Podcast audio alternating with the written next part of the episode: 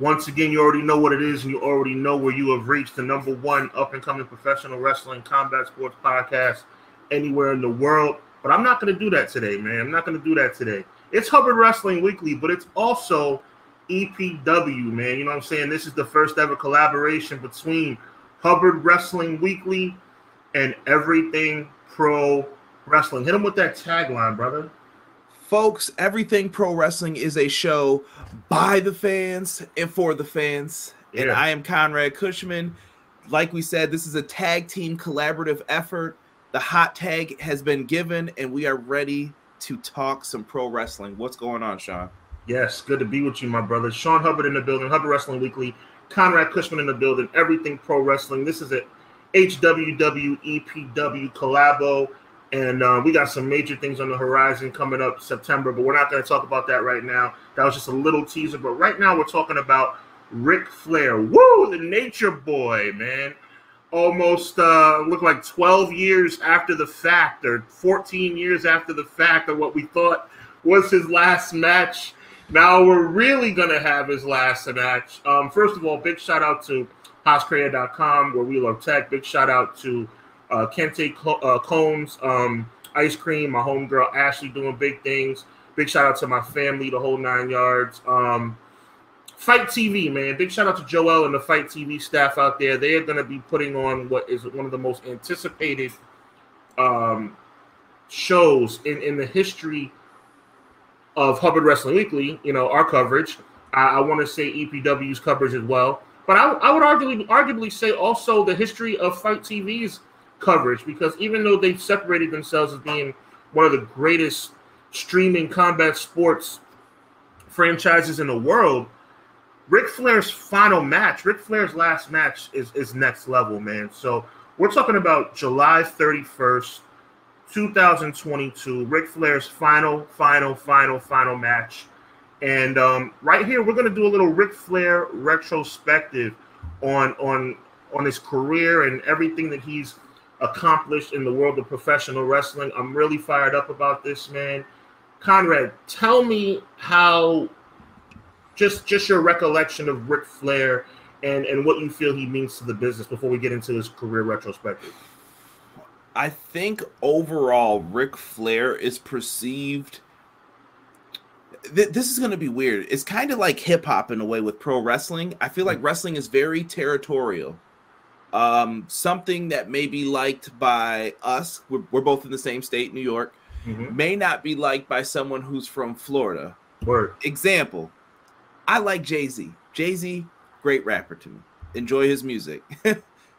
don't get us don't get a suit now. I remember DDP and him had some beef over oh, that. Pardon, pardon. no, I'm, I'm, messing with you. No, but you know what? No, no. I, I always thought DDP was this, but let me chill. Let me chill. Let me chill. Listen, I, I just don't want to be in front of a judge explaining ourselves. I feel you. I feel you.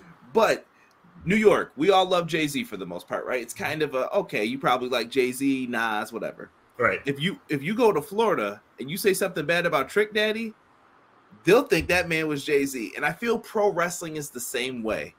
Uh, New York cats, a lot of us were WWF, WWF. That's that's where this is at. That's what we do. Mm-hmm. And I feel that that other promotion, WCW, NWA, they were always about that Southern wrestling. And if Hogan was the face for New York, Ric Flair was the face for the South. That's in my opinion. That's a fact. And I feel like he Hogan was the big time baby face that led the promotion, and the NWA did it different. And Ric Flair was the bad guy that people wanted to be, which is kind of strange too. And you see the influence that he has now. So uh overall, I think Ric Flair will be seen as a wrestler's wrestler. He's the guy who if I didn't want the pomp and circumstance that you would get from Hogan, he's the guy who you're going to watch go in the ring, have his match. You're always going to be entertained by it that's that's a sound assessment, man. That's a sound assessment. Um, I think Ric Flair is always going to go down in, in history as, as as one of the greatest. Definitely a Mount Rushmore guy. You'll be hard pressed to replace Ric Flair um, as a top four wrestler in the history of the business. I mean, you got your Austin, your Rocks. I always put Jericho in the mix, Hogan, but Ric Flair, I think, has a permanent place in um, in the Mount Rushmore professional wrestling. HBK, but yeah, again, it's, it's just hard to replace Ric Flair. So, you know, EPW's in the building, HWW's in the building, and we're talking about Ric Flair, the arguably the greatest professional wrestler of all time. We're going to take you on a little bit of a journey, ladies and gentlemen. Big shout out to FITE TV one more time as we prepare for July 31st, 2022, um, getting ready for Ric Flair's final match. Today is Friday, July 22nd. You know, about to watch those SmackDown, uh, SmackDown after SmackDown. But um, let's talk about Ric Flair and how he got started, man. You know, back in the day. First, let me let me. You know, I'm I'm all over the place because I'm excited, bro. Do you remember AWA? I know you do. Yeah, yeah. AWA was uh, Minneapolis, right? That's that territory. Yeah, that's a fact. Verne Gagne was running the show down there, and and Verne Gagne was really the first guy who really saw something spectacular in Ric Flair before even Ric Flair recognized it himself. A lot of people don't know this, but Ric Flair was a 300 pounder back in the day. Ric Flair looked like me back in the day. You know what I'm saying? Ric Flair was a chubby guy and um, powerlifting look, looking kind of guy. And um, he went to Verne Gagne's world famous camp before there was a power plant in WCW, before there was NXT. There was Verne Gagne's camp in AWA in Minneapolis. So let's call a spade a spade. I mean, talk to me. I see you smiling. Talk to me. Uh, I don't know if it would be a camp, man. That was a barn. Mm, it was a mm, barn mm. they were wrestling in, bro. Like that, that was some rough stuff, man. That sounded like I don't know. I I listened to Ricky Steamboat and all these guys talk mm. about it, and the stuff they were doing just doesn't sound humanly possible. It was hardcore. No it was hardcore. I mean, carrying people upstairs on your back and 25 flights and you know, like you said, it was literally a barn with like a light over the ring. It, it, it was crazy. But Ric Flair quit wrestling a couple times. Verne Gagne saw something in him. He continued pushing forward, ended up in the National Wrestling Alliance. I guess things didn't really work out with the AWA as he left there and ended up winning the United States Championship, the Mid Atlantic TV Championship in the NWA. But something really tragic happened in 1975. Thank God it didn't end his life, but it could have. And it could have really been a story where we could have looked back on this on this day. Um, we probably wouldn't be seeing this day from a Ric Flair last match perspective, but there's a chance that Ric Flair may not have even been in our cognitive mindset as far as wrestling because he may not have been here. Thank God it didn't work out that way. Talk about 1975, um, October 4th, 1975.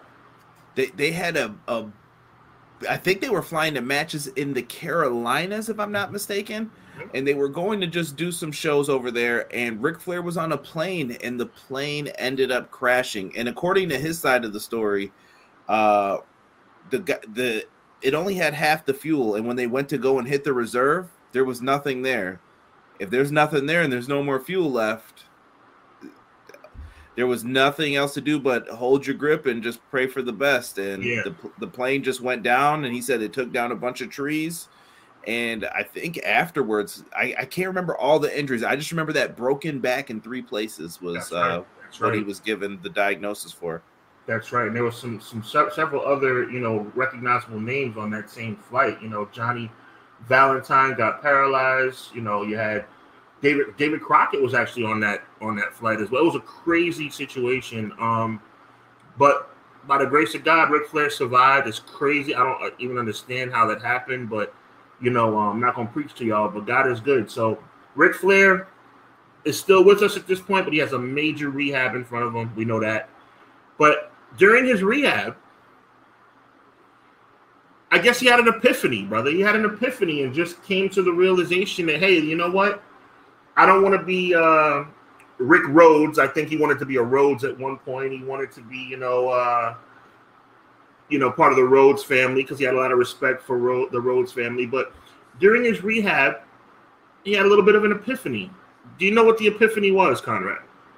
Yeah, he wanted to dye that hair blonde and become the nature boy. Woo! Yeah, yeah, that was interesting.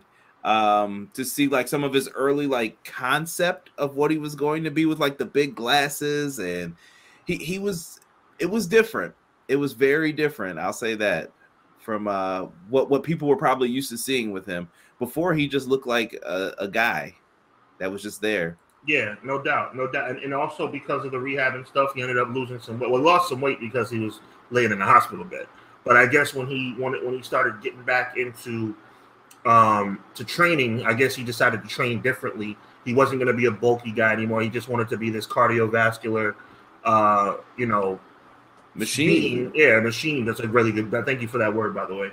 Um, he wanted to be this cardiovascular guy, and he he created more of a slim profile for himself. Ble- uh, bleached blonde the hair, as you talked about, and became the Nature Boy. And the rest is really history. Can you give the people, and if not, I got you regardless, but can you give the people a little bit of history, not necessarily about his career, but just the character about Buddy Rogers, the guy who he kind of, the namesake of Ric Flair? Are you familiar with his work? Um, uh, enough to speak about it, I guess. Uh, Buddy Rogers definitely before our time. Oh, um, but way before Buddy, our time. Buddy Rogers is looked at as like an ultimate legend in the business at that time and Ric Flair wanted to basically become the second hand version of him. Mm-hmm. And back then you could pull that stuff off because wrestling was territorial. Not everybody had seen that act before. And Buddy Rogers was known for being up north with a lot of the, I believe it was the WWF at the time. Yes, sir. He was up there wrestling a lot, and Ric Flair brought it to the South. And people ate it up. It was exactly what the people were calling for somebody who was overly cocky, but Ric Flair, Buddy Rogers took it here. And I know without Buddy Rogers, Buddy Rogers crawled so Ric Flair could walk, but Ric Flair took it here because he made it more modern. That's he made it he made it all about the cars, the women. I, I do whatever I want. I'm better than you because I got it like that and you don't. And he would just rub were it. You about to, were you about to subconsciously say I'm better than you and you know it? Oh no, no, but I do see a lot of similarities mm-hmm. in that young man that Ric Flair does. Uh, if you go watch that last promo he did when he's yeah. in the corner, he always does something that reminds me of Ric Flair when he grabs both the ropes. You know how they have like the camera shot position oh, to yeah. look right at you. Oh, he, yeah. he grabs both the ropes and he like slams them, and I'm like, this is like watching Flair on Nitro. And True. I think that every time, and Ricky Starks is another one who I see a lot of Ric Flair, how he holds the belt, how he conducts himself when he's speaking, and I'm like, they these guys watch Ric Flair promos. Oh, yeah. I can tell. The influence is crazy. Yeah, absolutely. So, so Nature Boy Buddy Rogers was the original, and we give all props and respect to Buddy Rogers and his legacy. Ric Flair did take it to another level. It's just plain and simple. There's no knock on Buddy Rogers. He's a legend, Hall of Fame talent, did amazing in his time. But Ric Flair did take it to another level. So Ric Flair kind of recreates himself. He takes this opportunity. Literally, you know, could have died on that plane. So almost kind of like a rebirth kind of a situation and just completely reimagines himself and his character. He goes through the NWA circuit, you know, becomes like I said the Mid Atlantic World, the Mid Atlantic champion, TV champion, the United States champion. He was a Mid Atlantic tag team champion as well. And um, then the time comes. I mean, Ric Flair gained enough momentum where he eventually got a shot at the NWA World Heavyweight Championship in, in September of 1981 against the legendary Dusty Rhodes, and he wins the title. September if you will. Yes, right. If you will. In September 81, he becomes the world champion for the first time. Did you hear, however, Conrad, like he wasn't really enthralled with that championship run though. He really felt like it was kind of like lost in the shuffle. It, it was weird, like going back, and I, I think I, I watched the uh, 30 for 30 uh, beforehand before we spoke mm-hmm. about this to try to catch up on everything. And I just remember seeing that suplex and it looked kind of like what? Like it looked like an accident, like he won versus him getting like this strong victory. Like, yeah, he beat him. This was a great job. I feel like that came later in like, I, was it Starcade 83? Starcade right year? That's that's the one where I felt like they solidified him more so. 100%, 1000%. Let me tell you something, man. Like for me, again, before our times, but I watched that match obviously on tape or, you know, the network, whatever you want to call it. And for me, a flair for the gold Starcade 83 is when Ric Flair arrived. You know what I'm saying? He would lose the title uh, that he won from Dusty Rhodes, and eventually he would face Harley Race Starcade 83, Thanksgiving night, 1983. And it was in a steel cage. And it's funny. I mean, we're going to talk about this a little bit, but just kind of sidetrack a little bit. Some of Ric Flair's greatest championship wins, as much as he's considered the greatest heel in the history of the business. In my mind, if you think about race in 83, Vader in 93, like a lot of Ric Flair's most classic wins as a world champion were as a face. That makes sense? Yeah. Yeah. See, when I think of Flair, I always think of him as the heel. Yeah. Because I think that's where he excelled. But I think the chase for him always mattered. Like sometimes him being the you don't have what it takes anymore, old man. You've talked mm. about having all this and you're not going to have it anymore. But that to me fuels the persona of Ric Flair. Word. Of oh, I've got to have it. I've got to be the man, and and that's where the whole phrase comes from. To be the man, you got to beat the man, and it's it's it's a beautiful thing. I think it just enhances his character overall. Like when you just put that together, it was like a puzzle piece just clicked for me, and it just fit right in exactly how it's supposed to go down. And um, yeah, yeah, I agree with that. Babyface title runs for him have been pretty good. Even the Intercontinental title, like he's he had some good runs. It was, it was, it was. And we're gonna go all the way through um, his return to WCW in 93, 94. Um, and then we're gonna stop and we'll touch base about other things later. But let's get like Thanksgiving night 1983. What do you remember? Obviously, neither one of us were alive, but um, I know you've done your research. You're on top of your game. Starcade 83 was a huge night for Ric Flair his second world title, but probably his his more significant one out of the first two. Talk about Harley Race. Talk about how Ric Flair was kind of the underdog in that match. So for me, I remember King Harley Race, oh, yeah. and maybe you're the same. Yes. So I don't remember Harley Race being like the the BA World I never, Champion. I never saw Harley Race wrestle live when he was at his best. Same. I never saw it live, but we're historians. We go back, we check out everything. Harley Race seems like he was one of the toughest people that you would ever want to meet, and you mm-hmm. don't want to mess with Harley Race. Oh yes. Um, he had loads of credibility, and I think that's what helped Ric Flair in that situation. Like I said, with Dusty, the first one, I feel like it was a fluke, and you know what I'm talking about. When you see it in WWE, some championship wins feel like flukes. Uh, a great example for today's fans would be The Miz when the Miz won the world title the second time, we all knew he was doomed. I we knew okay, you're gonna give it to him, but this ain't gonna last too long. Exactly. The countdown was hit as soon as he won it. We were like, yeah, title, exactly. Yeah, and that's probably how people felt about Flair, but this one was different. You were going to be in what was the NWA's version of WrestleMania. You're in the biggest match, and back in the day, I know it doesn't feel like this today. Just tr- you have to trust the old heads a little bit on yeah, some of this stuff. Us, trust us. Steel cage matches were nothing to be played with. Like that was a oh, it's about to go down stipulation. And when it came to this, they gave Ric Flair the ball, and they were like, "Here, they really take did. it and run with it." Because Harley Race wasn't going to be around too much longer after this from injuries, and he was going to start trying to take it easy eventually your body breaks down from doing this in the ring. Ric Flair was the younger guy. Let him let him take over. It's it's his world. And once they gave it to Flair, Flair kept a grip and a clutch on it. And Ric Flair is one of the reasons why that company stayed around as long as it did. And I'm sure we're going to get into why throughout uh, this series that we're doing on this, this two-parter. Right. But definitely, definitely well worth it to uh, see how Ric Flair ended up carrying this company after this reign that he got in 83 literally on his back man on his back. And and it was something that was really cool to look back on. Obviously neither one of us were even thoughts at that point. But like you said as historians we look back and we see the the spectacle that was put on. Even like the spectacle before the spectacle. Before wrestling was a spectacle when it was still somewhat dimly lit arenas and still kind of minimal lighting and the fireworks were just sparklers instead of these massive pyro shows that we see now. But you knew that when Ric Flair walked down the aisle in that powder blue robe, that that was going to be a big night. And you knew that when Harley Race went down to the, the ring in that red and blue robe, you know, that old school swag that he had, no nonsense with the belt under the robe because he wasn't even like people didn't even show off like that. That Ric Flair started to showing off stuff, but Harley Race was old school, seven time world champion, you knew that was going to be a big night.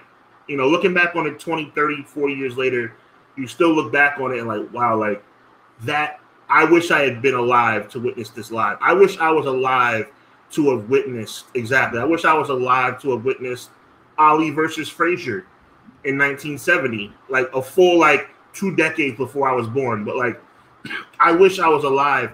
I, I wish I was, you know, conscious. You know, I was one year old. I wish I was conscious for WrestleMania three.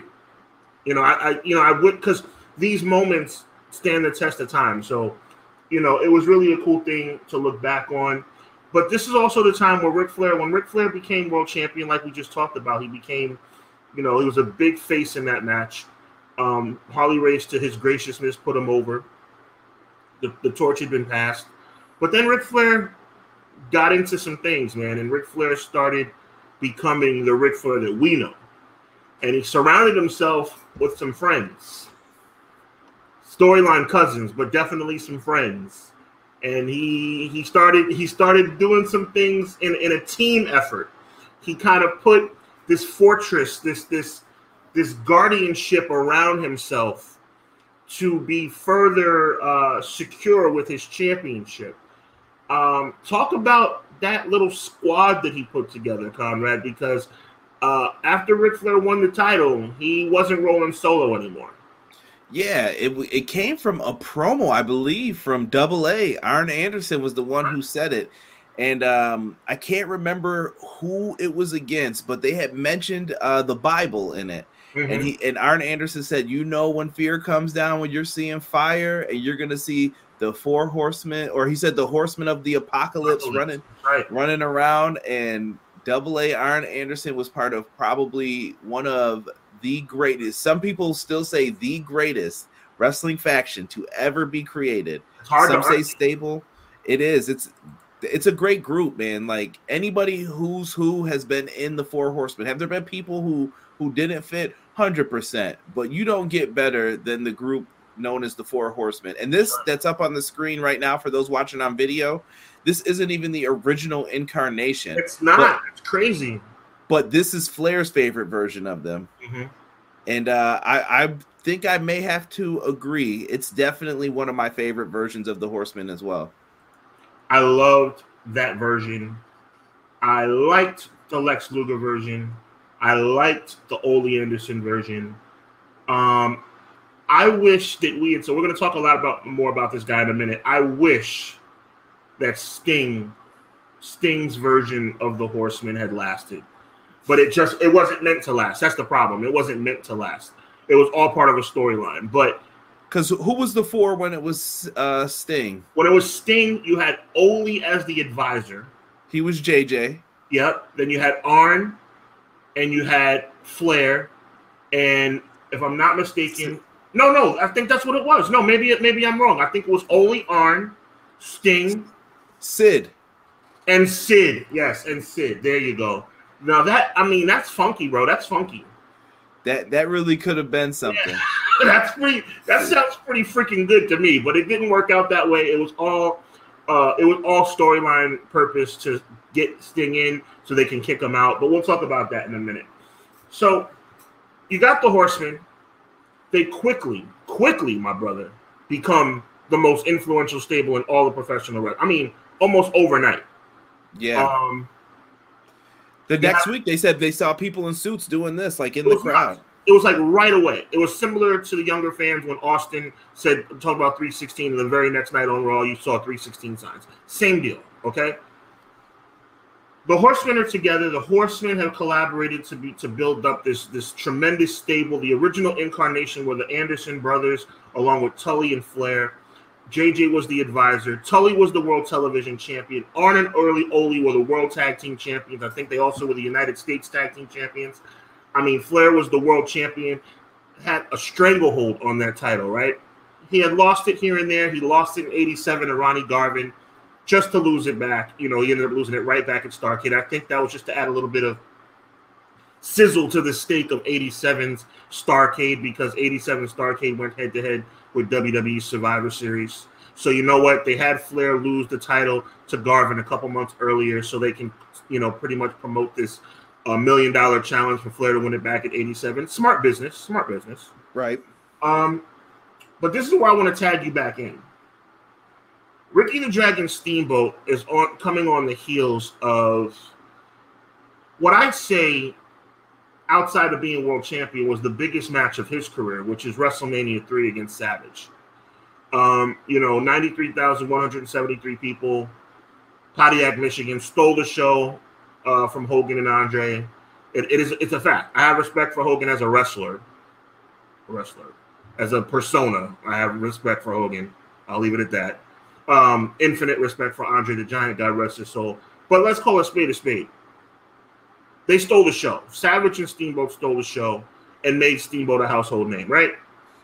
Yeah, absolutely. Um, I, I think it was the work that they both put in. I think they both had the hunger to do something more, and um, yeah, they they crushed it that night at WrestleMania three. I can't, I can't say anything bad about either man in ring performance exactly. that night. Exactly. Now Steamboat ends up having some issues. I don't know if he wanted some time off. Whatever the case may have been, which led to, I guess we can agree, was a premature losing of the Intercontinental Championship. Now we all know history shows that Honky Tonk Man became arguably the greatest Intercontinental Champion of all time. Arguably the great, definitely the greatest Intercontinental Champion of all time as we talk about time duration. Facts. There's no argument there. But as far, I mean, clearly I'm not talking in ring work. I'm, but, but I, I, th- I think it hits me a little harder because I know what happened in my hometown. yes, yes. I'm sorry, yes. I'm sorry, Ricky. I wouldn't have did that. Right. I wouldn't have exactly. did that. I feel you, bro. But yeah, from time okay, so history would show us that. But it may not have ever happened had Ricky Steamboat not made the request for time off or whatever the case may be. That standing, we can't go back and change time. Ricky Steamboat never wins back the IC belt. He's eliminated in the first round of the 88 uh, WrestleMania 4 championship tournament. Ricky Steamboat's almost lost in the shuffle and ends up departing WWE to go back to WCW or the NWA. Talk about Ricky Steamboat's return and talk about the trilogy between he and Ric Flair. Yeah, that is some of the best professional wrestling you will ever see. Ric Flair and Ricky the Dragon Steamboat are absolute like phenoms in the ring. Um, the chemistry is something that I will put as off the chain. It was similar to Macho Man. Like I don't know how Steamboat knew, but it felt like he could read people's minds or their eyes or what they were thinking. I don't know how to describe it, bro. Like Facts. there was there was like this connection and chemistry where it was like, okay, um, we're gonna do this, this, this, and this. And he I said agree. they would barely speak, and it would just be like off the ropes, boom, duck the clothesline, yep, okay, back body drop, bam. How did they do all those things and not really uh know anything? Absolutely. You know? Absolutely. It's crazy. I I just I don't know. It was beautiful. Those matches are just so great. Like I remember so we're we're a little bit I would still say I was pretty young at the time. Do you remember watching any of those live? No. See, I remember seeing them on like those highlight tapes. Like let's say WCW was delayed on that night. Okay. They would show like Steamboat and Flair and I'm like, "Yo, this match is amazing, bro." Yeah. I'm like, "This is really good." I'm like, "They should do this again. They should run this back." And it And- just and- worked It was a trilogy. It was a trilogy. They fought three times. yeah. And I- you know, Steamboat. I mean, they fought thousands of times, but I'm talking about in this particular instance, they they um they faced each other three times in a row.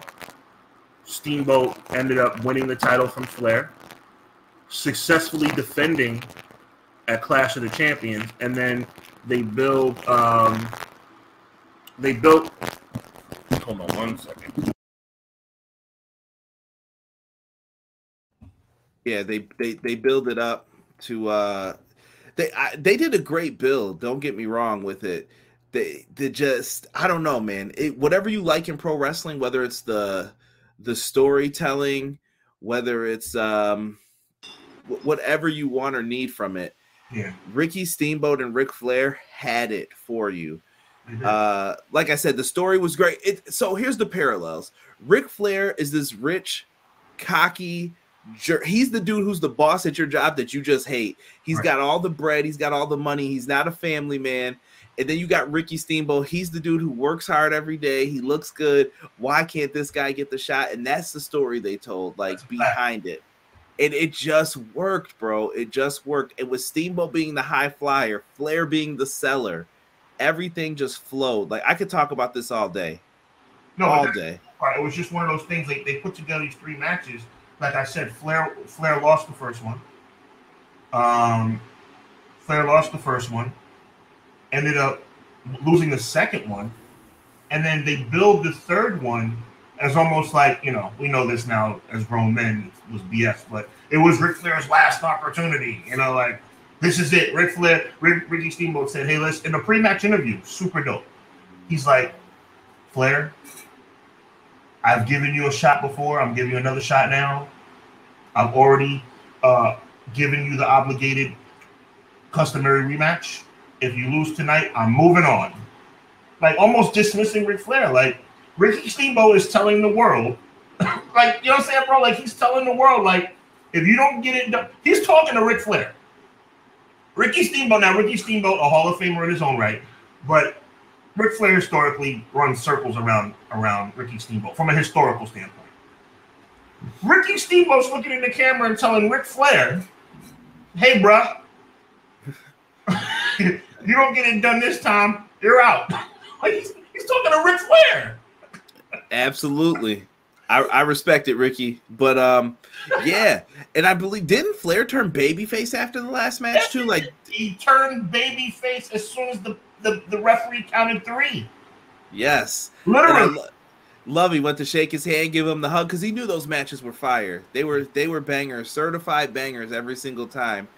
And what I loved the most though was Terry Funk after putting that beat down on Ric Oh my Flair. god.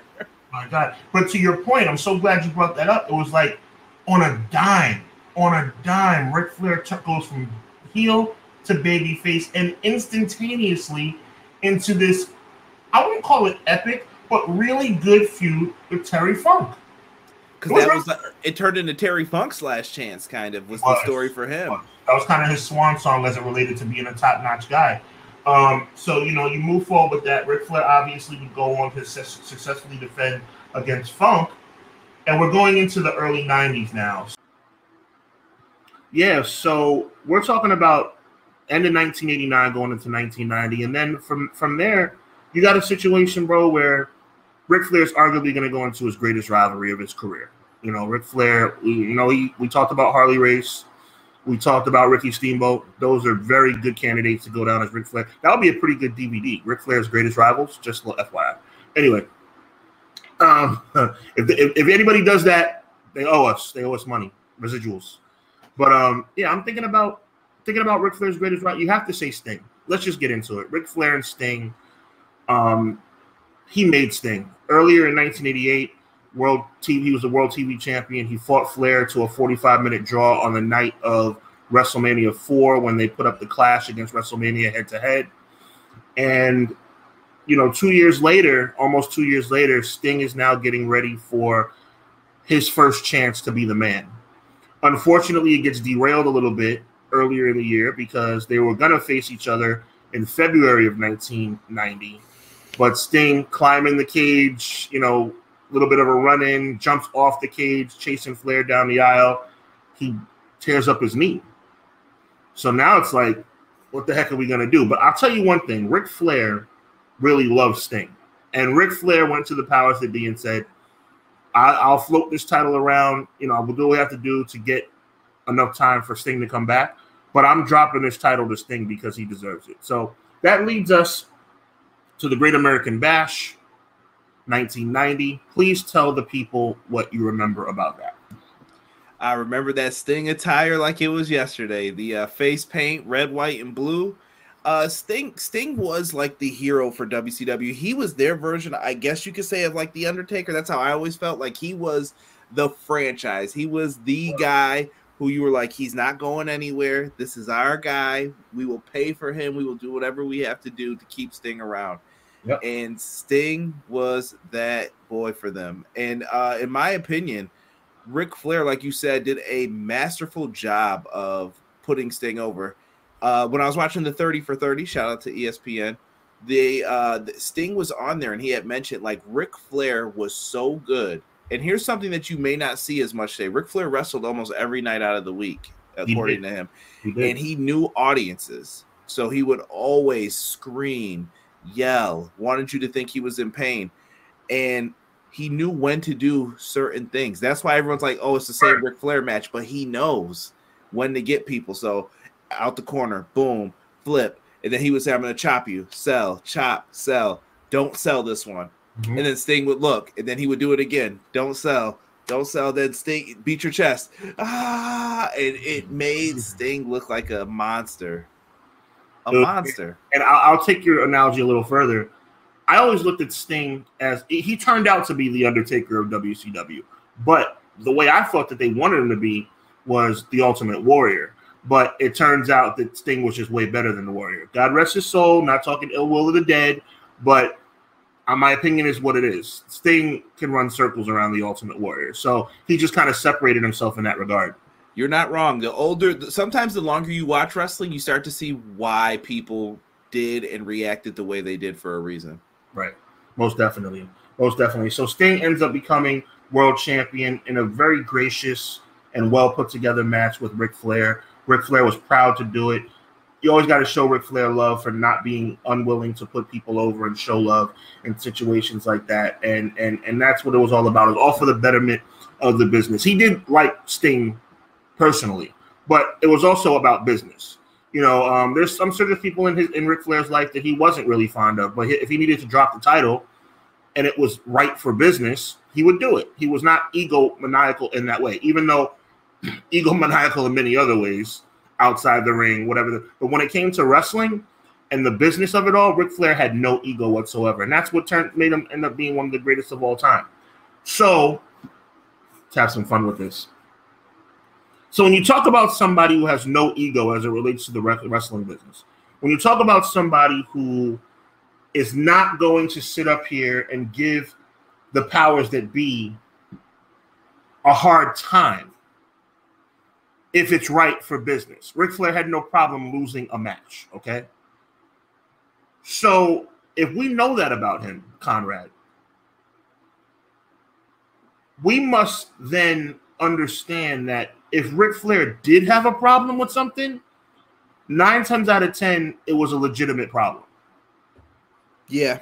So that leads us to what eventually started the process of Ric Flair leaving WCW. And for those who don't know who this man is that I'm about to talk about, please educate the people on Jim Herd. Uh, I don't know if his resume qualifies for uh, talking about on this, but Jim Herd is the reason that Ric Flair uh, wanted to leave WCW around this time. Jim Herd actually wanted to completely change Ric Flair's character. Uh, I believe it was called Spartacus. He wanted him to shave down the bleach blonde hair and wear a Roman helmet on top and put an earring in his ear and become a wrestler named Spartacus. It, yeah. Like, looking back on it, it's just it's it's asinine. Like, what? Yeah, just pure foolishness was going on at the time. I don't I don't understand it. I don't get why they would want to do something like that. And wrestling was cartoony in the 90s. That's another thing I think people have to understand. Me and Sean were kids, so that they're they're aiming towards us, but I don't think as a kid I would have been interested in that character. I would have said, "What is this? Why did you do this?" And that's Ric Flair. That doesn't make any sense. And even in our youth, and I'm talking about extreme youth, even us. I mean, I'm thinking, I'm doing the math right now. Five, six, seven, eight years old. Not, neither one of us, I believe, even, even as children, would have understood why Ric Flair was being, let's call a spade a spade, demoted to a position like Spartacus. Like, made no sense. He's Ric Flair. And in pro wrestling, you have to remember these guys are all about themselves. At the end of the day, that's the only person they're negotiating for. It's yeah. about me. What are you going to do with me? Me, me, me, me, me, me, me, me. So I get the frustration from a promoter standpoint, but some of the changes Jim Herd wanted to make made absolutely no sense. And that was one of WCW's biggest problems. Flair was on the inside, but he really he controlled like the wrestling aspect of things. Right. The right. management behind WCW really was always a problem because you never knew who was in charge. There were so many different people running certain things, and it was always a problem. And I mean, look at what Flair did for that company first. Like going back, we, we've talked about all of his great rivalries mm-hmm. going in. He came in as himself. He feuded with the American Dream, Dusty Rhodes, if you will. And he went out there and they put on a great match. And like I said, the matches were all themed Common Man versus the Rich Man. You had Ricky Steamboat, the Family Man versus the the Playboy. Uh, Playboy thank you. Mm-hmm. you. You had Sting. Sting was just the the hero versus the anti-hero. Right. This guy's rich, but I'm here and I'm a wrestler and I'm going to show you what I could do. You had the four horsemen. He brought you all of that. He got you to the dance to be talked about with the WWF. Yes, sir. And then you just decided, nah, let's let's make this man Spartacus. You would have to understand someone's frustration with something like that and just say like this is unbelievable i can't believe that you want to you want to erase images like this that's part of your company's history what he's done for you and then tell me that's like taking who think of the top person in whatever era you like wrestling, any listener right now, just imagine it. And then you know what? You're gonna lose the title, and then we're gonna shave your head and we're gonna put a Spartan helmet on you, and you're gonna be Spartacus. That's what they tried to tell Ric Flair. Ridiculous. Um, and again, not to be repetitive, but I think it deserves repeating. Ric Flair was was zero ego as it pertained to the business side.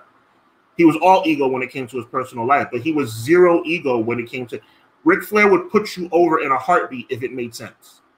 Ric Flair would Ric Flair would alter his character, I think, if it made sense. That made no sense. It, was, it was just like ridiculous. It seemed like career sabotage. That's what it seemed like to me. Yeah, and wrestlers aren't going to go for that. They know. I, I tell people can say all that wins and losses don't matter. Yes, they do. Right. Yes, they do. When you're on top, it definitely matters there's pe- there's people I can tell you now there are wrestlers that I used to care about, but I've gotten to the point to where I just can no longer invest myself into whatever you're doing because I know how it's gonna end. It's ended the same way for the last 15 years. It ain't changing. Sorry, bro.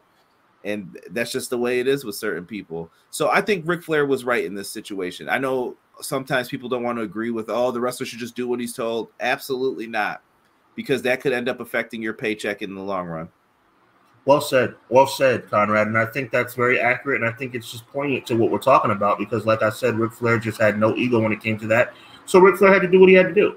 You know, I'm sure Ric Flair wasn't comfortable leaving the Horsemen behind. Arn Anderson and him are legitimately best friends. And, you know, it was one of those things where it was like, hey, listen.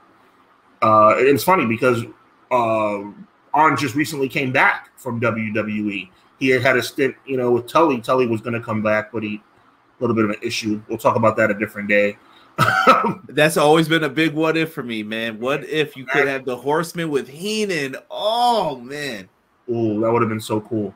But um, you know, they came back, and it was almost like as soon as they came back, uh, Ric Flair was on his way out, um, which lands him up north to WWE, um, World Wrestling Federation at the time. And uh, this is where things get kicked up a notch. Obviously, Ric Flair's WCW history and lineage will stand the test of time, but I think this small window of 91 through 93 could arguably be considered two of the greatest years two like a, one of the greatest small blips on a career radar that you could ever possibly have um, October 1991, after a little bit of a teaser at SummerSlam in August of 81, where, you know, uh, Bobby Heenan is talking about how, you know, the real world champion is coming. I believe it all started on Wrestling Challenge. Always remember Gorilla Monsoons and Jim the Anvil Neidhart's face of shock when he pulls out the WCW belt and says that Ric Flair is on his way. Uh, he further, further teases it at SummerSlam by going to Hogan's door and saying, On behalf of the real world champion, Ric Flair, I'd like to issue a challenge. Hogan slams the door in his face, whatever. But then primetime wrestling, Ric Flair makes his debut. Please just talk to the people, Conrad, about how you felt. I don't know if you saw it live. Did you? Uh no. Well, maybe I did. See, this is my memory is fuzzy from this point. I was already watching wrestling. Mm-hmm. Like when I was watching it, I knew about Flair coming in and I can vaguely remember like the Undertaker and the casket segments and stuff like that. So around this time is when I was getting into it. So let's do this, bro. We don't have to specifically talk about prime time October 91, but what we can talk about is just the knowledge that he was coming. Tell me how you felt about that. Uh, it was a big deal. It was a big deal at the time because Ric Flair was the WCW cha- like this was a dream match. So back in the day, they used to sell magazines. Um, I, I don't know if they were PWI, but all the magazines used to do fantasy matchups. Mm-hmm. What if you had Sting versus the Ultimate Warrior? What if you had Macho Man, Macho King Randy Savage versus uh who, who was like the secondary biggest heel back then? Lex think- Luger, maybe. I put, I put I think they matched up Savage with um with Luger. Yeah, like imagine Doom versus Demolition. Right. Like you would just do all these crazy matchups. And if you had the action figures, I used to do the same thing with them. Ric Flair coming over was like the ultimate, bro. We could get Ric Flair versus Hulk Hogan. Do you understand who is the better world champion? They were both leaders of their era at the time. It's the early 90s.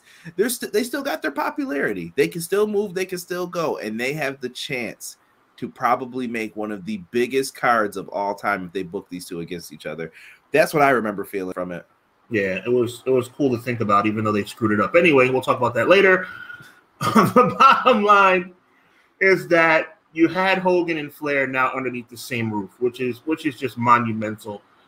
the man who was clearly considered the greatest to ever do it in WCW, under the same roof with the man who clearly was billed to be the greatest to ever do it in WWE.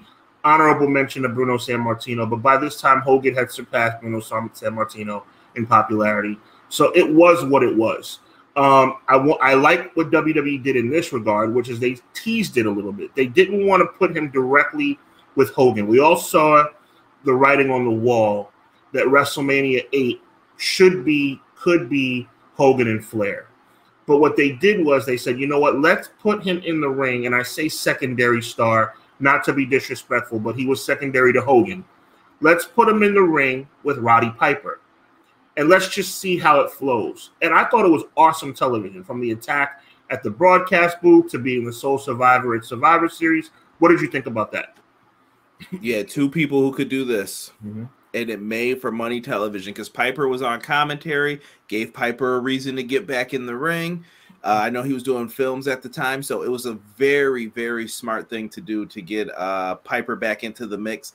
But then you also allowed Flair to have a credible opponent that he's familiar with and he has dealt with in his past. Yes, sir. If you didn't know, Piper did do some uh, W. Actually, he was on that Starcade '83 show. I think he did the uh, dog collar match with Greg the Hammer Valentine. Mhm. Yep, and it just worked, man. It just worked. Those two could just go back and forth, set it up, and I think both people actually came out better off for it I think If- so. if if that's the situation. See, that was like one of those other weird things sometimes with uh WWE and WCW. Like whichever one you watch, sometimes I felt like in WWE people wouldn't come off good on both sides as much as WCW would. Like those top guys always stayed in those spots because they knew how to help each other and make each other look good. In WWF, sometimes you're like, yo, this might be my last leg drop from Hogan, and I might be out of here after this. But in this situation, I thought both came out on top, and I thought Flair brought some of that NWA flair over with him, if that makes any sense. Like he brought some of the good traits over, like, hey, we could both look good in this, man. It made it makes all the sense in the world, Conrad. And I think when you think about the history of that rivalry, it only lasted a couple months, but it was such it, it, it last, left such an impression on the fans' minds. Like I could still, for any young fan out there who doesn't know what we're talking about, please Google WWE superstars. Um, you may have to put in WWF superstars depending on you know what the how it was uploaded, but go to YouTube and just look up. All you have to do is look up Flair, Piper, Vince, and it'll pop up. Matter of fact, to make it even better, Flair, Piper, Vince, Savage. And I'm telling you, Wasn't that the first time Vince got to a physical altercation too? I think so. I think yeah, I mean, I'm not going to ruin it for anybody. I really want you guys to go to straight, go straight from from this feed after the show and Google that and YouTube that. It was just awesome television. I'll just put, I'll set the stage by saying Ric Flair's coming down the aisle for a squash match, and just sees Piper in his peripheral, and history is made. It was just amazing stuff. Keep in mind, Savage couldn't get involved because he was on probation. It was it was really well done. It was really well done. Um, so it leads to uh, Ric Flair going to Survivor Series to captain. I thought my, uh, I thought the Million Dollar Man was the captain, but it turned out they made Flair the captain of his Survivor Series team, going up against Piper's team. Ric Flair's a sole survivor. Now, I love Ric Flair um, for what he's done in the ring, but you can't. And we're going to talk a little bit more about this when we get to 1994, which is where this installment's going to end, um, as it relates to Flair and Hogan. And my very passionate feelings about that, by the way, Conrad. So beware. I'm about to bring heat in a minute, but okay you bring Flair over and, and you make him the sole survivor at Survivor Series. I guess in a way you have to do that, but where does that leave Piper? I think Piper was on to better things. WrestleMania 8 was the first podcast I ever reviewed for anybody mm-hmm. listening, like on the Everything Pro Wrestling feed or whatever. Go to, but check the, go to EPW, check the archives very very first episode on a crap i think i did it on my phone maybe even very crappily mic'd up wow. wow. but i absolutely loved talking about wrestlemania 8 it's my first like i can remember that entire card and watching it over and over and mm-hmm. over so i think they they did put piper in a, a, good position to help younger talent out that he wanted to was, that was like piper's swan song but that was the way to introduce him with flair mm-hmm. um it was weird times though during that time period too. I felt like they were trying a lot of things when you look at the card and what was happening. You brought in Flair, but you could do this, you could do that. Let's go in this direction. Let's see what this guy can do. Things that I wish they would do more of today. So yeah, 91 was a weird year in my opinion. Ric Flair is a sole survivor Survivor Series. He ends up moving forward into the Royal Rumble I still consider this to be the greatest Royal Rumble, not card, not card, but the greatest Royal Rumble match of all time. There will never be a Royal Rumble, in my opinion, outside of possibly, excuse me, outside of possibly Royal Rumble 2002. If you think about who was in that match. But outside of that, I don't think there's any more star power than you can have in the 1992 Royal Rumble. You had the Bulldog. You had DiBiase. You got to do it in your Vince voice if you're going to do it. I got to hear the dit, dit. what? What? The, the Vince voice. Don't you remember when they would when he would introduce the people? For I remember this as a kid. So all the baby faces and heels uh, were on like the blue and red squares, and then he was like right. the Berserker. Oh yeah, Irwin R. Schyster, Ricky the Dragon Steamboat, Skinner.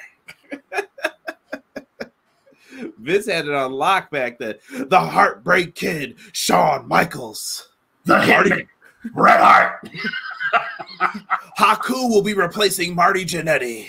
Couldn't be here because he ran through the barbershop window. oh my god, you got me crying right now. That's hilarious. I remember it now. That is exactly I wish we could have the music in the background because it would be great. Oh my god. Yes, that was you got me on. That was good. That was good stuff. And the immortal, like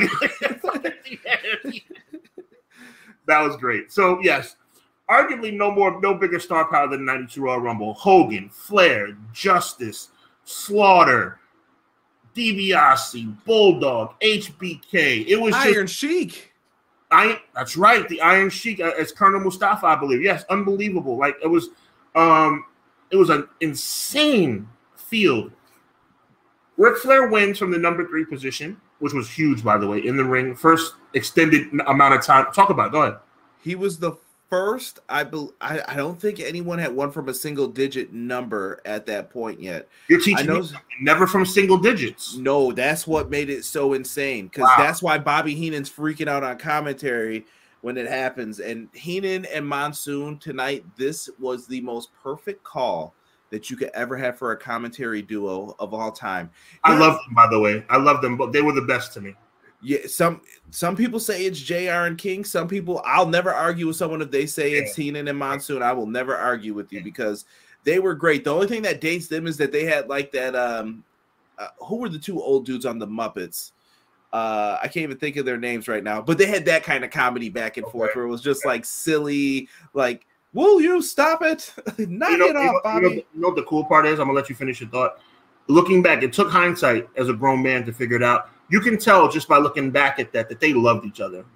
Yeah, they had way too much fun doing it. Is the problem, and and some of the stuff they said is dated too. When you hear like you'll hear like political jokes and things like that, that it's like uh either they'll be inappropriate or things that you'll just be like, wait, what? But it was stuff going on at the time that they're trying to Right, reference, exactly. and they did an amazing job throughout that Royal Rumble, and they're selling it. And I- I'll just get into some of my favorite lines real quick of it Please. the whole oh please i swear i'll never say another bad thing about about roddy piper oh i promise you Will it's you a stop kilt. begging? he was like it's a kilt. It's a kilt. I'll never say it's a skirt again. And flair and him are working together because in the rumble back when it was every man for himself they would actually help each other at certain points in the Mhm. match. And then piper like two minutes later pokes him in the eye starts punching on flair. He's like it's a skirt you stupid idiot. It's a skirt. And he was just begging saying he wouldn't do it. He said i'll Will never you- say anything will you stop. I'll never say anything bad about my mother-in-law again if you can let Flair come Oh, out of this and Win. And it was just great. Great stuff. And he starts talking about the ball. He, he- that was an old storyline, but he kept it going everywhere here and then. He talked about the boss man's mother, and, uh, and Monsoon would be like, "You're gonna start again? You're gonna start again?" and, then, and then and then Bobby Heenan plays innocent. I was just asking a question.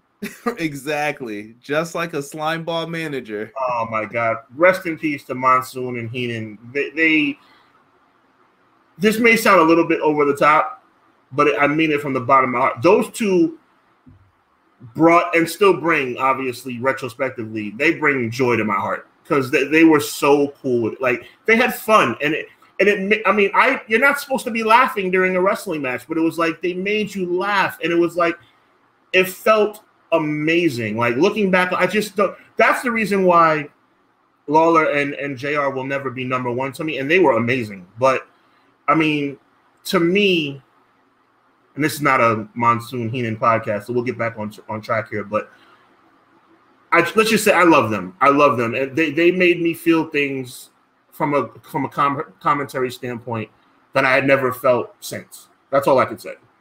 Yeah, J- JR and King, to finish my thoughts on it, you would laugh, but it was you were supposed to be laughing at them. you were laughing sometimes. It would just be Yeah. Jerry just messing with JR because Jim Ross was always the serious like NWA commentator. Like we said, he commentated like most of Ric Flair's career when you think Right. about it. Like he Yes. came over around the time he did, and it was like, oh man, that's crazy.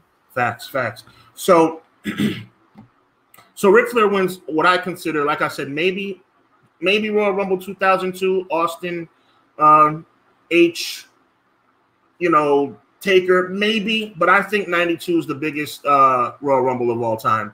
And Ric Flair wins it from the number three position. Um, he outlasts Savage. He outlasts Savage too. Jesus, outlasts Savage.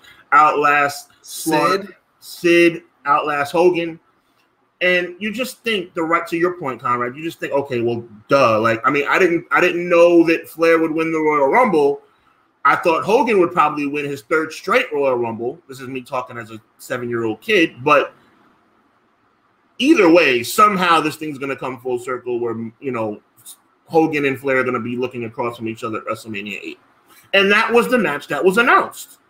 Hogan for some Jack Tunney picks Hogan in the WrestleMania press conference, and and Hogan's the number one contender. And and you think, okay, the stars have lined up, all is right with the world, Hogan and Flair, whatever. But here's the problem, and I want you to elaborate on this. I want you to really dig into this. WWE back in those days would test the waters with un- untelevised events.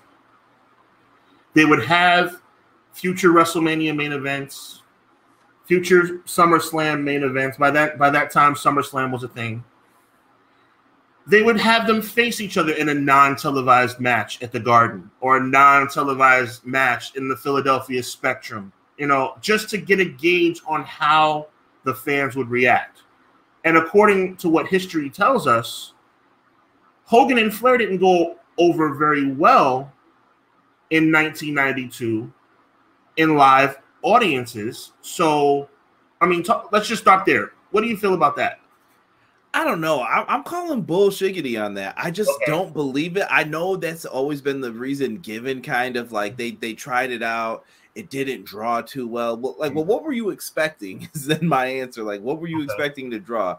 And I think fans were getting smarter around this time. Hmm. Like, you knew, okay, well, this isn't going to be the big match. They're saving this for for Mania, obviously. Mhm. And I don't know. I, I, think it comes down to politics with it. A lot of that stuff. Anytime I hear Hogan's name, I'm like, there had to be some politics involved in this. Like, okay, but if Flair, I don't know, bro. So hold on, I'm walking through this in my head. Yeah, I'm gonna. If you've never heard, heard WrestleMania eight, I'm about to spoil some of it for you. Let's do it. If Flair was gonna lose anyway to Savage, and Hogan was gonna be Sid, what would have been the difference if you just flip and reverse the matches?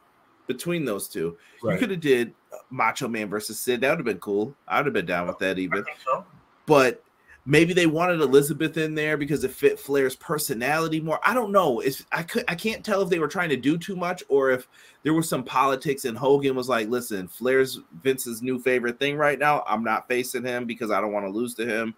And it can't happen. They were both big names, so I'm sure, like, if they knocked on Vince's office, he's opening the door, say, "Hey, I'm all ears. What's going on?" Yeah. I got I got time for you. so I don't know. I, I just find it something else happened that we don't know about. I feel I'm just a conspiracy I, I, guy, I, wanna, I guess. I want to give you some credit, bro. I want to give you some credit because I know what I think happened, and there's historical significance and historical um, knowledge that goes along with what I think happened. I personally think now they say, like you just said accurately, they've been saying for 30 years that the reason Hogan and Flair never happened at Mania because the live crowds during the non-televised matches didn't come over as well as they thought. Okay, cool. I think it was simply that they were caught up in the Hogan steroid controversy and they couldn't have Hogan win the belt. And okay, let me take that a step further. And they couldn't have Hogan win the belt, and Hogan probably would not agree to lose to Ric Flair. That's what I think. Interesting. Interesting. So, how do you have him come out on top? He Hogan main events. Flair gets the championship. I'll pay them both very well. You know, you both get that bonus, and then that's it. That's how I think it went down. I think Hogan had to take the break because of the steroid controversy. That means that he can't win against Flair. And I'm not saying that Flair versus Hogan couldn't have still happened, but is Hogan going to allow Flair to go over on him with his political pull backstage? No. So if Hogan can't win and Flair can't win, then you can't have the match. Man, that might be the theory right there. That's really good because you couldn't have you want it you can't you have to set everybody home happy. That's right. Vince's motto. Mm-hmm. That did not happen in the NWA for the record. That was I want people throwing trash in the ring and getting mad at Ric Flair right. as he walks right. out. Right. And that's smart because Vince thinks you're happy you'll come back and buy another ticket in the NWA, they're like, oh, they'll come back to buy the ticket to see him lose next time. Exactly. Smart, smart. Yeah, you bring up good points. And the steroid trial is huge. Like, think of the impact that had not even on just this era, but the next, uh, what was it, the new generation era.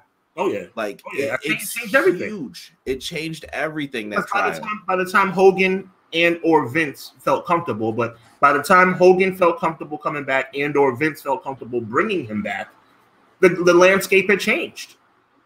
That year that Hogan took off from eight to nine, bro, think about that. Think about that year, those next 12 months from eight to nine. Uh, Bret Hart showed who what he can do in the main event situation against the Bulldog, which le- led him to beating Flair in Saskatoon. Shawn Michaels came on the scene, won the Intercontinental belt, faced Bret title for title, not title for title, but for the WWE title at Survivor Series. Shawn came up and took that spot from Bulldog because and Bulldog was getting the big push too. But I think if that scandal never happened, I think Bulldog would have been in the position Shawn was in. I think go. it would have been flipped. There you go. But so by the time Hogan swings back around, now we all know that we he appeased him at you know the WWE appeased Hogan at WrestleMania nine in the most controversial crap you could ever imagine. I'm not going to talk about that because I'll be talking about that for hours. How mad how mad it makes me now. But by the time Hogan swings back around, the landscape has changed. Everything has changed. Now there's still big men in prominent positions, i.e., Yokozuna, but Yokozuna and Hogan are not on the same level. And what I mean by that, I'm talking about that's a compliment to Yokozuna, is what I'm trying to say. Meaning Yokozuna is not on Hogan's level, meaning he was better than Hogan in that moment. Yoko being WWE champion as a 505 pound sumo wrestler, I thought was more appealing than Hogan, red and yellow, putting his hand to his ear after being off for a year. And, and, and this is actually going to come into play towards the end of our discussion here. Remember what we just said about Hogan. Hogan was played out by this time in the WWF, I would say. In 93, it was over. And, and, and, even at this Rumble we're talking about, where Flair wins the championship, it was very like noticeable that Hogan got dumped out and then he was mad. Like, why are you complaining? It's every man for himself. And then he grabs Sid, and I mean, I'm sure Ric's happy about it because he got to win the title. I'm gonna give you something. I'm gonna give you something, and all of our viewers something, some homework. Maybe you've already done this homework.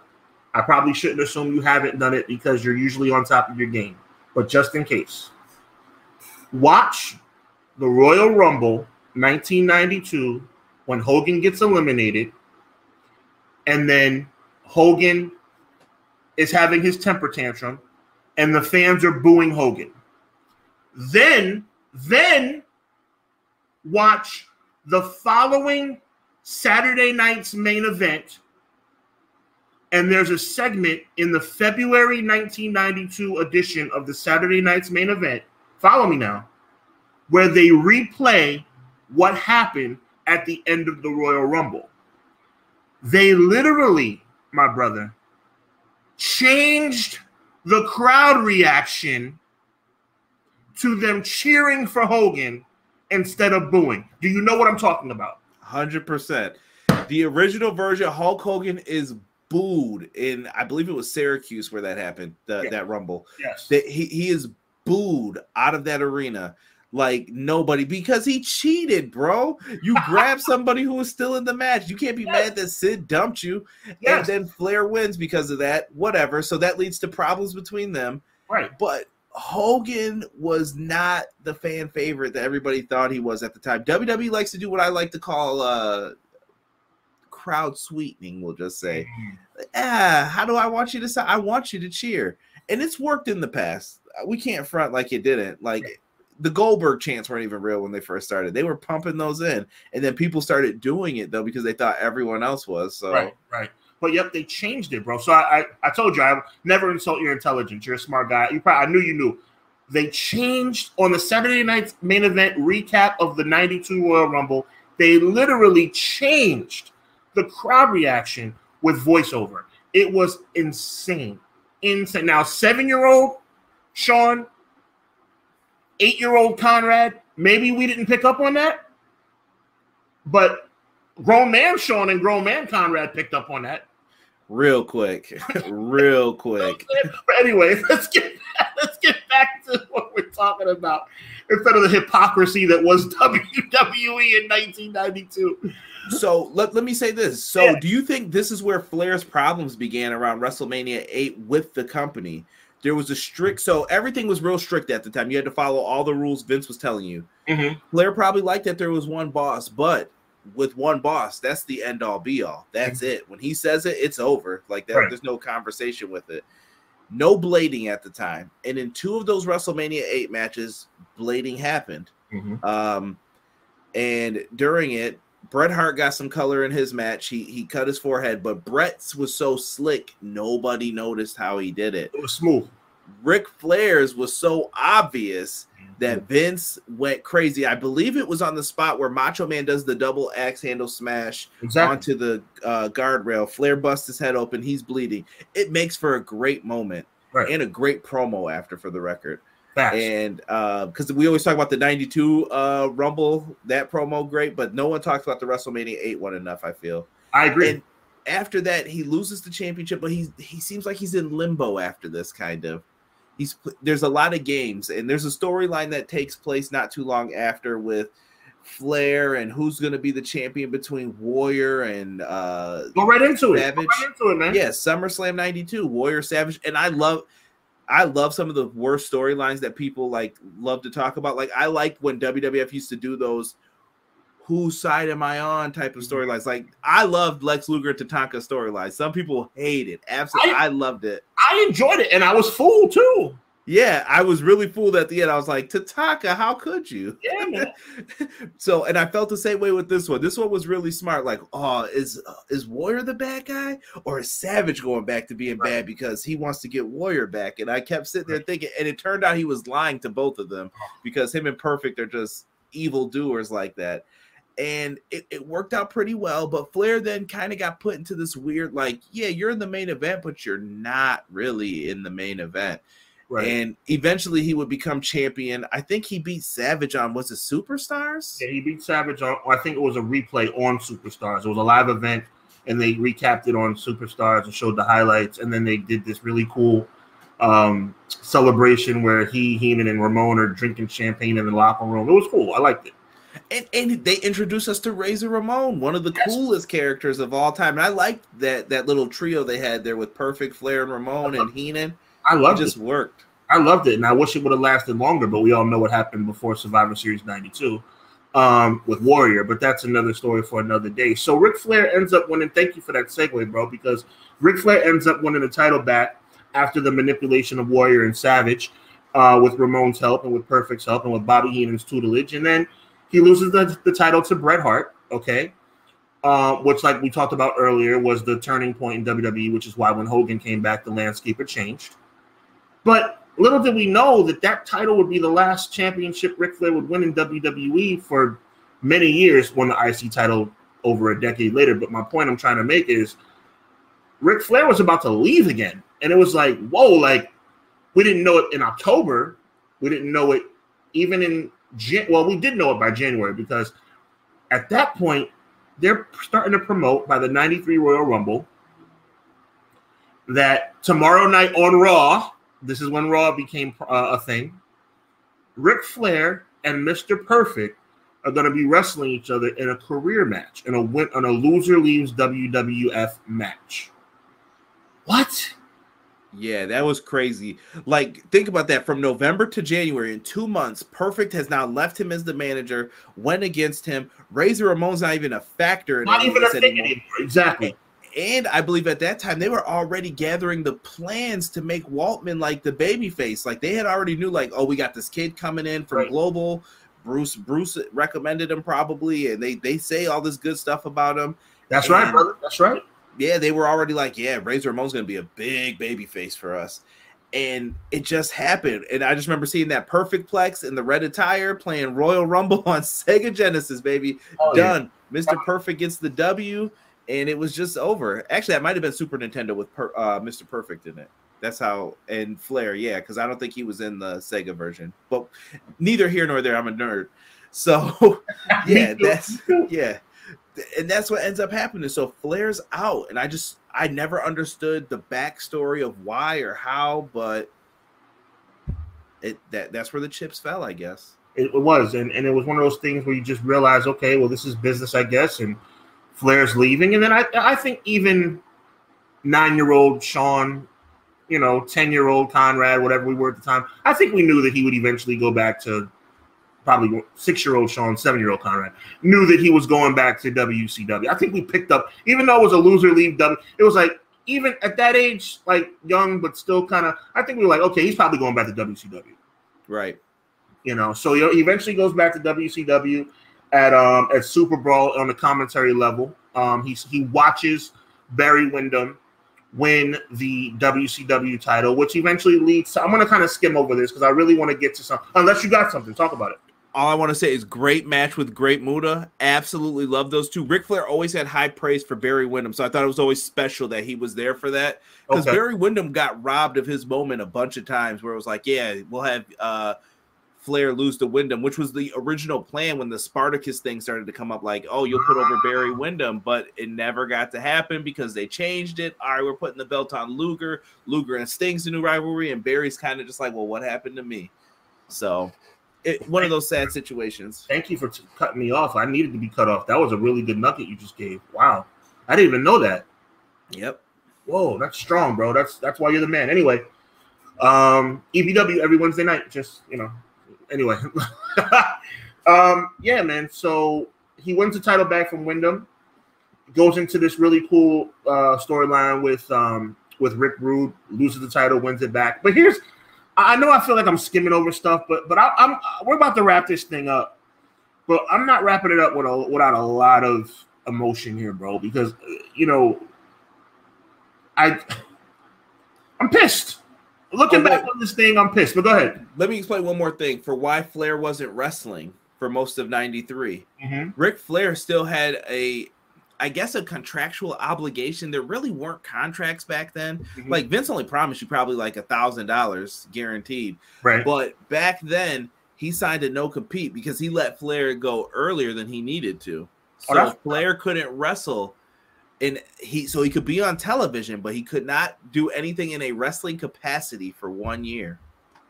That's why Flair for the Gold was made. That's why everything happened the way it did. But continue. I just wanted to make sure people understood why he couldn't do anything.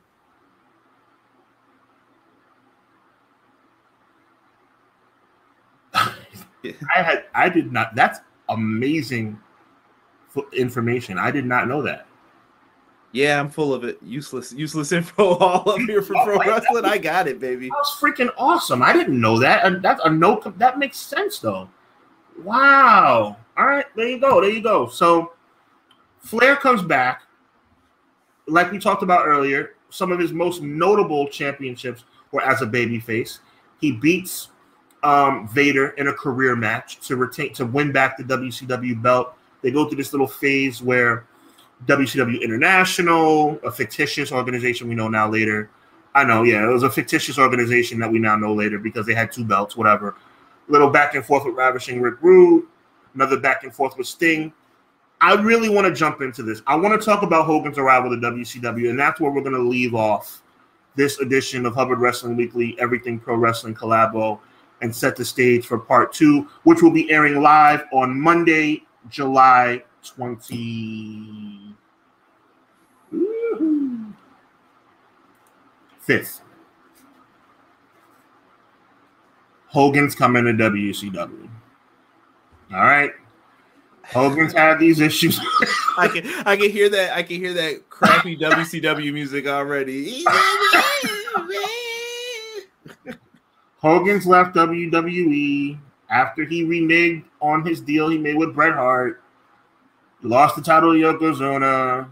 He's been off for a year. Here comes Hogan. Thunder in Paradise, dude after the blunder in paradise fiasco, blunder in paradise.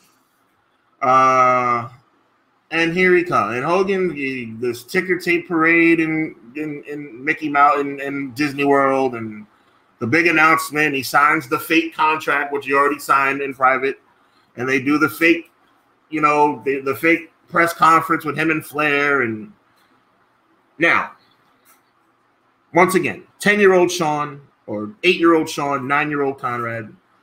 I'm sure we both were very excited to see that Flair and Hogan were going to face each other because this would be the first time at Bash in the Beach 1994 that Hogan and Flair would face each other on television.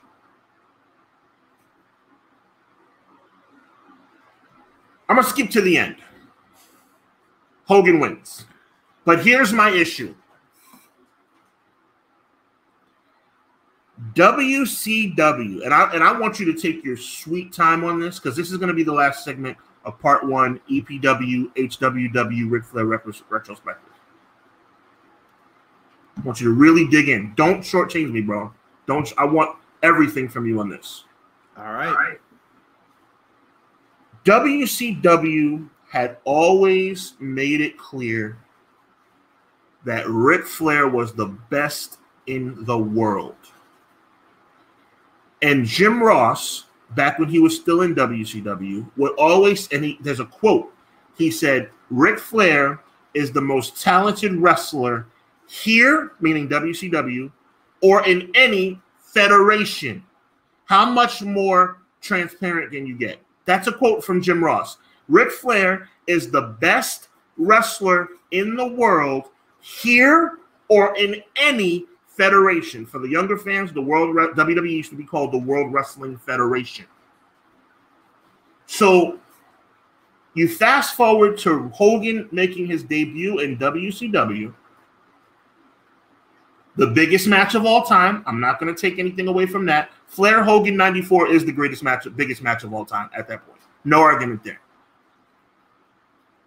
How the hell do you have Ric Flair, the man that has been the flagship of your company for 15 years, lose to the man who has been compared to him for 15 years that you said could not hold a candle to Ric Flair? I'm going to let you take it from here. I am actually looking up one research fact to make sure that I've got this right. Okay. Maybe you know. When did Eric Bischoff take over WCW? I believe Bischoff took off took over in '93. I have no shame in looking that up. Let me look that up right now. I, I, am trying to double check myself too because I know eventually he takes over in around that time. He in let me see here.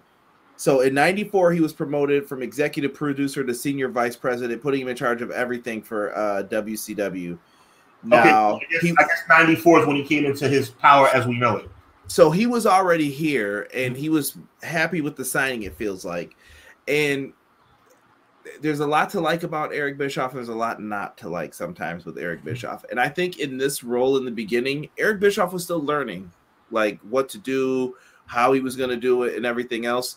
And I think he saw the opportunity to where he had Hogan and he said, Well, what's the best use of Hogan? You have to entice this dude.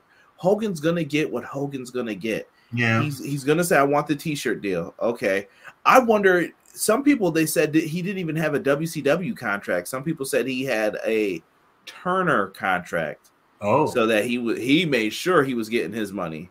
Wow. And I know other people ended up doing that later on too. If they thought they were big stars, they're like, I need that Turner contract, not the WCW. I'll pay you two hundred dollars a night guaranteed. Right, right, right. nah, nah, nah. Mm-hmm. So they went in with this, and to me, it felt like they tried to recreate WrestleManias and mixed everything like together. Right. Anything that was good about Hogan showed up there. Like, uh, who who was involved in all this match outside people? Sean? Oh, you want? I could give you the rundown of the celebrity list from that night. Yeah, uh, Hank Aaron, the all-time home run leader for many years. Uh, Shaquille O'Neal, Orlando, that made sense. Mr. T, Nick Bockwinkel was was announced as a new commissioner. Antonio Inoki was there. Many people were there. Th- that's what I'm saying. All those names you mentioned, doesn't this feel like a rehash of like Mr. T, WrestleMania one? Mm-hmm. Um, did you say Muhammad Ali too? Muhammad Ali was not there, but Muhammad Ali would, did do business with WCW. But that night, Hank Aaron, the home run king, was there. Who was the referee for this contest? Was it Mr. T? No, there was no special referee for for oh, Hogan oh, he, Flair Bash at the Beach. Okay, so he was just hanging with them. See, but, I'm trying to remember this, but but to, give, but to give you some credit and context, I know what you're talking about. Mr. T was the special referee when they face each other in Halloween Havoc. Thank you so it, it, blurs sometimes together with some of this stuff. Mm-hmm. and once they started putting all this together it just felt so wwe-esque that's why it didn't work for me. It felt like wcw kept going away from what made them different and now they were becoming more like wwe if continue. continue. I just want to continue just real quick little nugget. To your point bash at the beach 94 was the biggest event in the history of the company at that time Facts. And that they had all eyes on them. So I don't blame Eric Bischoff for doing what he did. I think if we were in that situation at that time, not knowing what we know now, we might have done the same thing. We might have said, you know what? Let's let's put it like this and let's do this. But as a from a fa- I'm t- that's business perspective. From a fan perspective, I'm coming in and I'm telling you, Ric Flair was the end all be all, and it seems very weird that you didn't go with Flair. And if you're going to continue this feud for months and months and months, why not put Flair over so that he looks credible? Conrad, ex- excuse my tone because I know we're actually on the same page here. This is more for anybody who may be disagreeing with with us watching this wonderful show that we put together.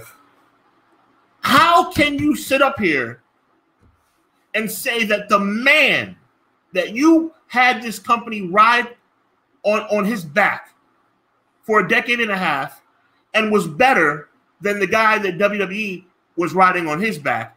this guy comes here. He comes to your backyard and beats your guy. You know what that means? That means WWE is better than WCW. In the fans, in the fans' mind, instantly. And, and I kind of had those thoughts back then, even. And and like I said, I'll be honest with everybody. I was always more of a WWF kid, but like I, I grew up in New York, though. Yeah, I, I, it, it would be different for someone in Georgia, probably. Like, no, I'm a WCW guy. But, look, but looking back on it as grown men who have some sense, and see, this is the thing that pisses me off, bro. We're looking back at this as mid 30s gentlemen looking back on our youth, right? Eric Bischoff's a grown man. well, but th- here's the thing, though. I think he had just taken over before this, though. So think you're brand new in the company. Eric's back's against the wall. He's he just got promoted to this position that was held previously by Bill Watts. Everybody hated him, right. and Bill Watts. I rumor has it he purposely got fired so that they'd have to pay him all that money. So that's why he was saying all the foolishness and doing everything he was. Yeah. So Bischoff's now in charge. So now he's like, listen, my only goal is to make sure that this company becomes profitable. We have not been profitable in years. So I want to do that so that way I look like I can stay on top and I can keep this position. Okay, what are you going to do, Eric? Well, what if I got this? Okay, we you got Hogan, you brought Hogan in, and this is only when they still had Saturday night, and they're still only doing those Disney tapings, and they're trying to make some moves here and start running some bigger buildings wide and yeah. yeah. So they're trying to set up like Hogan is going to be a very important part of this. But Hogan doesn't have to. I'm, I'm not going to cut you off. I'm sorry. No, no, no. I, I'm gonna get. I'm gonna wrap up this point soon. So Bischoff's back's against the wall, but he has to get Hogan's like, what are you going to give me? Why do I need to come over there? I'm filming Thunder in Paradise, brother. I've got offers coming in, dude. Like, what are you gonna give me so that I can do whatever I got, Jack? Like that's that's all this dude wanted to get in there and do. And he basically what I'm saying is Hogan had all the leverage in the world. WCW had no leverage. You need me more than I need you. So what are you going to give me? Can I have creative control? Because I had it before. Okay. You know what I mean? They're signing everything over to him. Like, okay, how much do you want for your merch? I used to get 12. Can I get 14? Mm. Yeah, hmm. sure, no problem. Oh, I used to, and I'm making up figures. These aren't no, any of them, but I just want to say that for the audience, just in case they're like looking it up, like you're a liar. but he, he, probably, he probably got more than that. Fictitious numbers just to prove a point. Yeah. So Hogan could tell Bischoff whatever he wanted. So at that point, Bischoff's stuck between a rock and a hard place. Like, what is what is he supposed to do? He's gonna have to give him whatever he wants. You think Hogan's coming in like, yeah, let me take that loss? No, no, no, brother. It hasn't been working with him, dude. So I gotta drop that leg drop one time, 15 feet high, brother. He won't even see it coming. We'll make business and we'll make it look good. And Flair's unselfish. So Flair's just like, yeah, whatever makes the company better. Yeah, because that's who he was. So it, I think it was just a storm, bro, and the storm was just perfect. Hogan needed to win because wins and losses matter in pro wrestling. Don't let anyone tell you differently. Bischoff needed to look good, and Flair. So uh, they try. What's the best way you can make a win-win-win-win situation for all parties involved? Everybody won. All the celebrities got paid. Hogan's friends got paid. Hogan's friends all had jobs later, and bringing Hogan in once again, this goes back to the Cody Rhodes thing in modern day wrestling. You have to treat that guy right because he's got keys that open doors to other things you're going to need later. Mm. Bischoff wants to get rid of uh I, I, don't remember if it was Bunkhouse Buck or whoever was around at the time. But if you're trying to move on from those characters and doing what they do, you want Hacksaw Jim Duggan, you need Hogan. That's a fact. It's a good point. Wow. Wow. Um I'm gonna say this and I'm gonna let you take us home. Keep in mind, everybody, once again, that on uh Monday, July 20- I keep messing up the date. There's no shame. I'm gonna look up. I, am not gonna get it wrong. I don't care. Monday, I keep messing up. July 25th. Uh, we're gonna be live, live, live, live, live with part two of this Ric, Ric Flair retrospective as we get ready for July 31st and Ric Flair's final match exclusively on FITE TV. Um, I mean, we we've dug into so many things, you know, and this is only the first half of this, bro. Like I guess just to put a stamp on it, this was really fun, you know. And for me, it's just obviously Ric Flair's contributions to the business are priceless. We're gonna get into a little bit more detail about his outside the ring, not too much, but a little bit of his outside the ring stuff next time, as well as his uh the conclusion of his second WCW run. as well as his last and final WWE run, maybe a little bit of TNA as well. And it's all to lead up to what we're to be talking about, which is July 31st, exclusively on FITE TV. 14 years after what we thought was his final match, but we will really see his final match as Jim Crockett Promotions. I want to make sure we throw that out there. JCP, JCP, Jim Crockett Promotions. The yes, the same legendary Jim Crockett Promotions that we remember remember from the 1980s is presenting Ric Flair's final match exclusively on FITE TV.